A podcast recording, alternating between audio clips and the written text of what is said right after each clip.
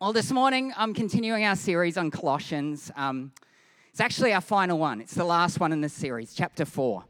And I wanted to start by uh, with a quote, just to kind of place this series a little bit. Maybe you haven't been here for all four weeks, maybe this is your first time, maybe you have, but I just wanted to frame it a little bit. So, this is a quote from Tim Keller, it's up here on the screen.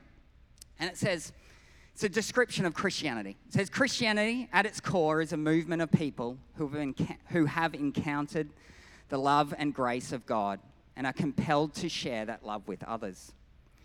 Now, when this love is lived out in the world, it has the potential to bring about profound transformation and renewal. And I think this quote for me highlights three really important things. I've got it on the next slide. Firstly, we have this personal experience, this personal encounter with God. And that's our prayer for everyone here. And that's the mystery of Christ, that He encounters us, everyone where we are. The second thing is we have this response. We're called, we're compelled by that encounter to live a life of love. And I think that's why Paul wrote this letter, and that's why we're here this morning. We're actually here to cheer each other on and champion one another as we try to work out what that's like to live a life of love. And then the hope, the goal, the end goal is transformation of, the, of creation. And as Hannah so beautifully put it, we want all creation to declare the goodness of God, all creation to be transformed, to experience heaven on earth. So, this, this letter we're looking at today was written to the church at Colossae. I think that's how you say it. And it was, encourage, it was an encouragement to them, and it was meant to be spread around to different churches in the area. So, today we're going to be looking and just summing up some of those themes we've covered over the last um, four weeks and picking out some of those themes, and I'll be going through the last chapter and hopefully highlighting some of those again. So, let's start. In Colossians chapter 4 verse 2 to 4. It says, Devote yourselves to prayer with an alert mind and a thankful heart. Pray for us too, that God will give us many opportunities to speak about his mysterious plan concerning Christ. That is why I am here in chains. Pray that I will proclaim this message as clearly as I should.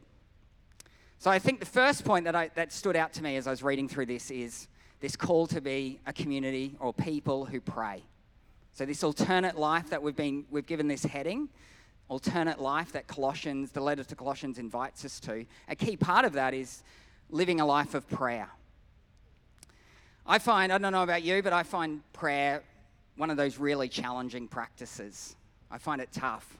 I'm um, a person who's on, I have a high need for competence in my life. And I like to know that I do things well. Anyone else with me? Like uni, I really like getting good grades because it tells me I'm good. Like I get value out of that. And and prayer, I think I find hard. I'd rather read. You know, you can read. I read a whole chapter this morning.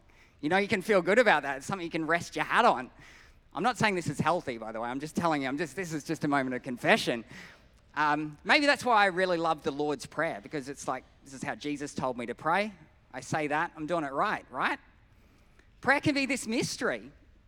Um, it can be a bit stressful, I guess. It can be, you know, there's times of um, silence where you just feel like you're just kind of talking. You don't feel like actually you're engaging in a conversation with God. It can be disheartening when things aren't answered, when you see hardship and, you know, things in the world that don't seem fair or right, and you're praying for a breakthrough and, and nothing seems to shift. Prayer can be really disheartening, can get us down. But I guess deep down, I know that, that prayer is so much more than just a shopping list. It's this mysterious thing, a mystery that we're invited into, that there's a God who loves us so much that would actually become human to know us, and that we'd know God's character, to reveal himself to us, and that God wants this relationship with us. So it's something that we've got to practice, no matter how we're feeling. And Paul, um, Paul emphasizes this here. We've got to live this life of prayer. And I think it's so important even today, because in a society that encourages independence and going it alone, I think prayer reminds us of dependence on, on, on Him. it reminds us to trust. In a society that encourages achievement and pride, guilty, prayer encourages humility. It encourages alignment with His purposes. In a society that encourages um, stress, stressful society we live in, prayer offers peace. In a culture that appears to be propagating anxiety, prayer suggests surrender. And as Paul wrote it, prayer should come from gratitude with thanks. Goes back to that statement by Tim Keller. That's the very expression of our faith. It's this compulsion of knowing how good God is that we act and we, in turn, live out these lives of love and prayer. And that prayer should build unity. Paul talks about that he's praying for this community and encourages them to pray for him. There's this community there, there's the unity in prayer. Here, there's equal standing. Paul's this apostle, and yet he's saying, Pray for me as I pray for you. There's a common need for God's wisdom, grace, and peace. Now, I think transformation comes not just by sitting here and listening and getting knowledge. I love knowledge as much as the next person, but through action. And I think my awkwardness and my um, discomfort with things, I know personally that becomes easier with repetition and practice. So if you haven't got it yet, we're going to pause right now and we're actually going to pray as a community. Now, I know that's really tough for some people, so we're just going to pray individually, where you are. I just want to pause for a minute. There's going to be a little bit of music, and I just want you to practice prayer. And I've got some ideas. If this is still hard, it'll come up on the screen. Prayer isn't about getting God to do things for us, it's about participating in what God is doing in us. I love that quote, and that's can be something you can think about as you pray. So let's jump to the next one. Let's practice together. Here's some ideas. If you want to pause in this moment, remember our prayer to express gratitude. Start with gratitude. Pray for our community and for specific people. That's what Paul ends his letter with praying for people like our leaders, Mike and Teresa, who are on holidays at the moment. That's why you've got me, yours truly. But pray for them. We want them to come back renewed and refreshed because they carry so much of our vision and our heart and lead us here. So we want wisdom for them and so many good things. And pray that as a community, we'll be dependent on God. We'll align with God's will and purpose, personally and collectively. And that we'll experience God's peace in this hectic society. So let's pause for a minute together and pray.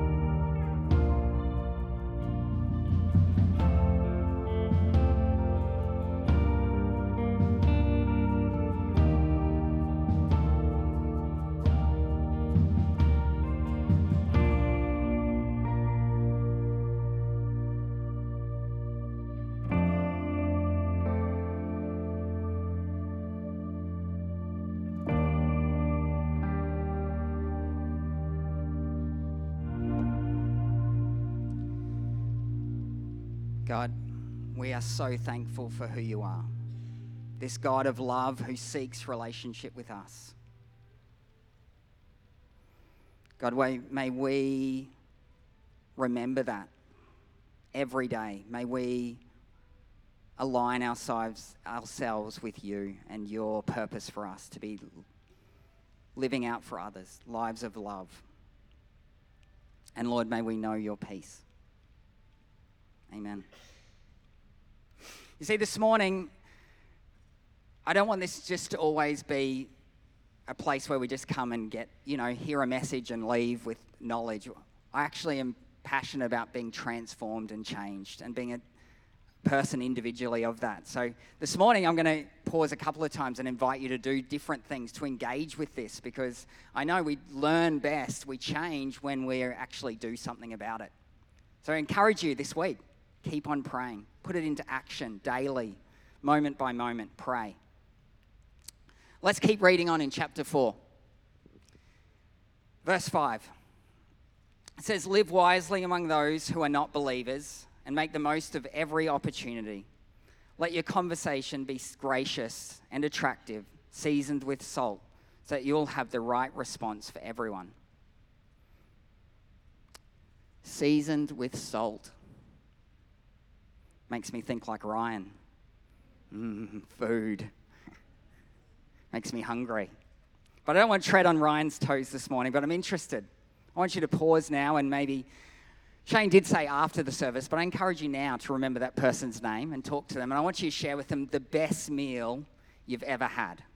Now, you don't have, like, no one's going to come and quiz you on and be like, really, was that the best? Because that's, that's a big question. A great meal you've had. Share with them. What's a standout meal that you can remember? Go.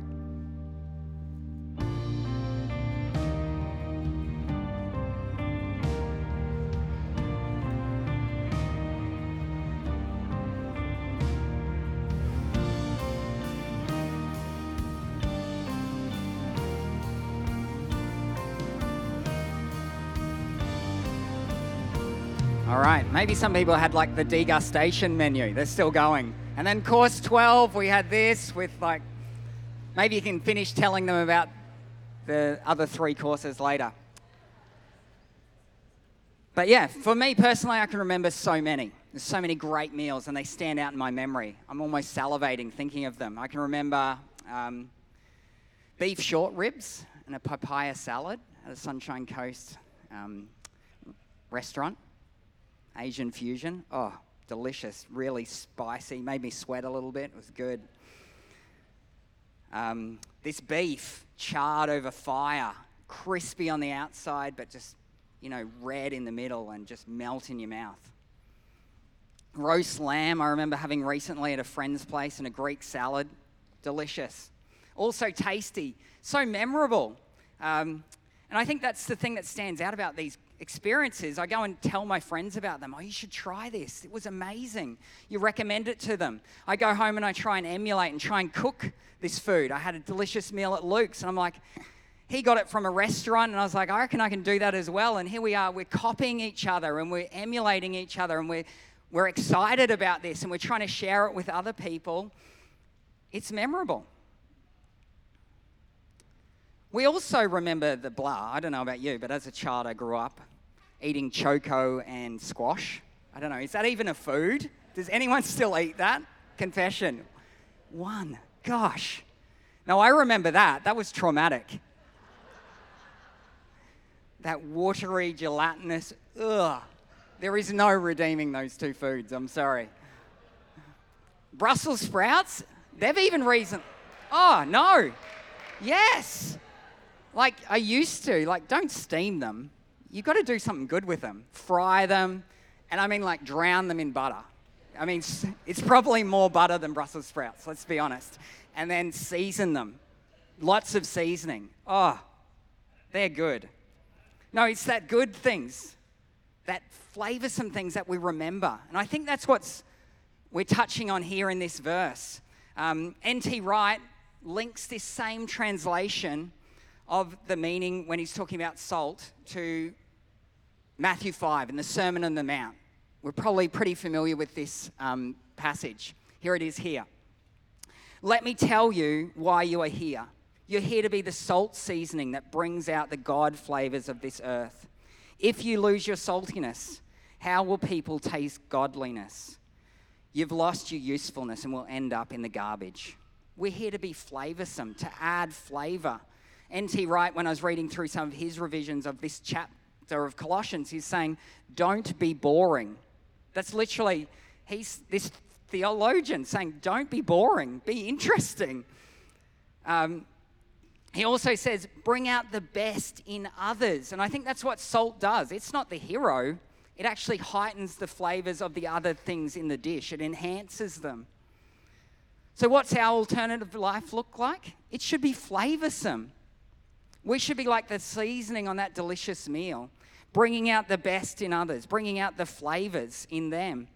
So much so that these people then go out and they tell other people, hey, you should come to this community because they remember our interactions. Not only that, they, they rave about it to others and they try and emulate us and our actions because it meant so much to them that they copy it. They copy that to others, and that's how this how it spreads. Now, I love stories, so I wanted to share some with you because these experiences stick, just like those meals stick. Salty encounters with people, people's seasoning sticks with me. And I'm sure we've all got these stories to reflect on. Recently, I had a significant birthday and I got a new fire pit and I needed some seat, seating around it. And I told a friend I'd love some logs. He has a small property and he knew this event was coming, so he's like, I'll get them for your event. He gave me a call. He's like, How many logs do you need? I said, Eight. That's a lot, right? he, he pretended that wasn't a surprisingly large number of logs I wanted for my fire pit. Went out that next day, cut them up to my perfect dimensions. How big do you want them, Greg? How tall? And then delivered them. This gift of service and time, generosity of effort, it stuck in my mind. It meant so much to me. A text message I received just last week from a colleague here at Goodlife. It was long and detailed and just called out so much of the good in me. It was so encouraging. A church member this term, I'm helping out with the youth program. We had this idea to build Angry Birds in real life. So, build a giant catapult and launch it at cardboard boxes. For anyone, if you don't know what Angry Birds is, don't worry, it's a computer game. And I told this a gentleman here about it, and he not only offers to help, he goes and builds this catapult for me and for our youth. And next minute he's like, "Here it is," and it was amazing. We had so much fun with it. This a generous act of service again that sticks with me. There was a staff member, we ran a kids program just last week and we wanted inflatables here for the kids to play on. So we reach out to a gentleman at Life Point and he generously opens up his the shed for us to borrow any inflatables we want. And I'm, I'm there gathering them into the ute. He's helping me load them, and I'm surveying their church building in ashes. And yet here he is serving me. And I'm talking about our facility and how it's shared and busy. We have to bump out like on the dot for the pickleball ladies who come in after us. And trust me, you want to be out on the dot. And so next minute he turns up and he's here folding them up, helping me get out of here on time to saving me from those ladies. and this just generosity that overflows into action and that is memorable. That's that seasoning that sticks with us. I recently interviewed for a mentoring role at a high school here. And one of the questions we had to answer is Have you ever lost your cool at a, at a child? Now, for many of you, you know i have been a teacher for 16 years in my previous life to here. And I had to sadly say, yeah, I have. But you know what was even sadder was not at school. I was a professional there, but I had to say, yep, at home. I've lost my cool lots of times. I come home from work exhausted and tired. And you know, the kids, you know, kids like generally poor hygiene, can't put things away. And then you just say something like true but mean and cutting and you feel terrible, but then later you go back and you apologize and they forgive you instantly. One of them will cuddle me, the other one is like, It's okay, Dad. just know it's okay. But then they, they're just so quick to forgive and then they empathize with you. And that sticks with me, that forgiveness. Just so quick to show that love and to forgive and see the best in me and see that's not who I truly am. That's what stays with me. So here's our question for us as a Christian community what's our flavor? What flavor are you going to leave in people's minds after they encounter you? Are they going to remember it for the right reason, not like the choko and the squash? Is it going to be memorable for good reasons? Because it's flavorsome, it brings out the God flavors, it encourages them. They leave changed. Now we're going to jump into the the last part of Paul's chapter 4, his letter here. And he gets into the greetings, the final greetings. And when I first read it, I was like, gosh, what do you do with that? Come on, guys. What a stitch up. But I think there's lots in it. Again, it's for me, it emphasizes the need for community, and Shane touched on it beautifully this morning as well. That's what community is about. An alternate life that Paul um, talks about throughout, throughout his letter, and he talks about a community of service, of maturity, and suffering. Because he himself is writing from prison. And I was like, man, how is suffering? How is that palatable? How do I get that down this morning? I found it very challenging. Our community is an alternate community. And in, back in chapter 1, Paul flags it as contrasting society. He talks about the head of the body being Christ, not the emperor. So our community should actually contrast society. So there should be some discomfort. We shouldn't be comfortable. We shouldn't be thriving in today's society. There should actually be suffering, some discomfort on our behalf. Now, I think the first ones, I think in community here, and my reflections, I've been engaged here for many years in service, serving across the kids' programs predominantly. And my reflections is more than any sermons and messages I've listened to, that's been what's shaped me and brought maturity is service. I think I can attest to that and I encourage you in that. But the suffering, something I had to think about. How do I sit with discomfort? Because I so often seek comfort. How am I embodying the gospel of a crucified Messiah?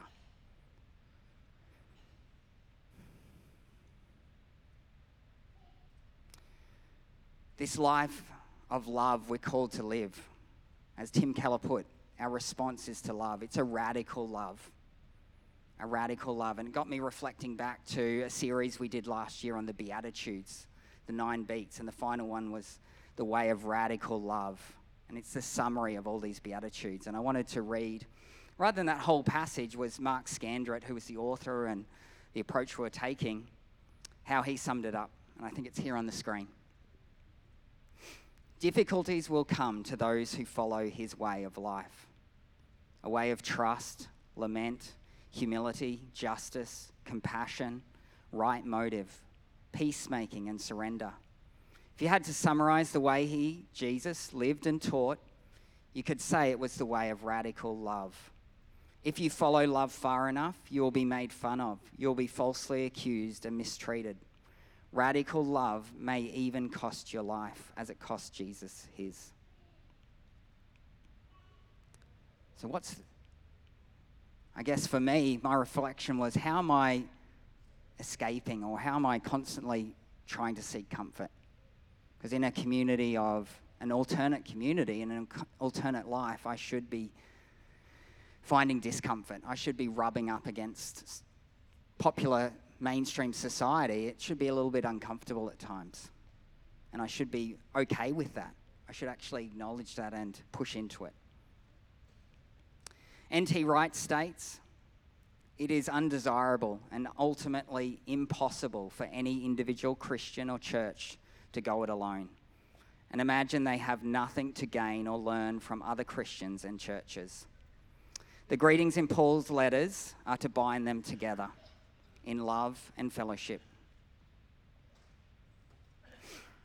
So Paul finishes by listing others in that church at Colossae and across the region in the service of God. And he calls for this unity, he binds them to him. Paul was this gifted evangelist and this apostle but I think so much more he was acknowledging is needed in a healthy community. And I love how Paul names people who have meant so much to him and bring different gifts and talents to this community. Other leaders from other churches and other areas. And Paul writes, binding them together, unifying them. So, my challenge for you this week, my final challenge, we don't have time to do it now, is to actually write the final Well, write chapter four in your own words for yourself and for the community you find yourself in. And I've done it, so I wanted to share it with you as an encouragement to, I guess there's some people who I talk about specifically in here. There's a lot of people I haven't mentioned that are obviously so valuable. That always makes me nervous when you, sh- you start saying names. But you guys are old and friends, so you love me and you think I'm great, right? Um, but yeah, I'd encourage you to do it. And it, I found an encouragement to myself. and filled me with gratitude for the people in my life.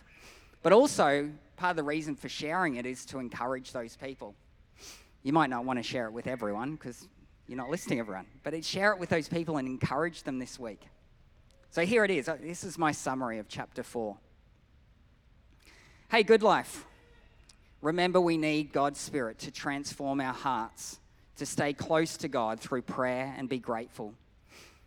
Don't be defined by the latest fads and fashion and get caught, caught up in all the end of financial year sales, or get stressed by the rising interest rates and your university marks. But talk to God. Spend time together and reflect on all the great things you have. Pray also for the churches across the coast and the team at Goodlife as they hold space for anyone and everyone that comes through our centre and show them the goodness of God.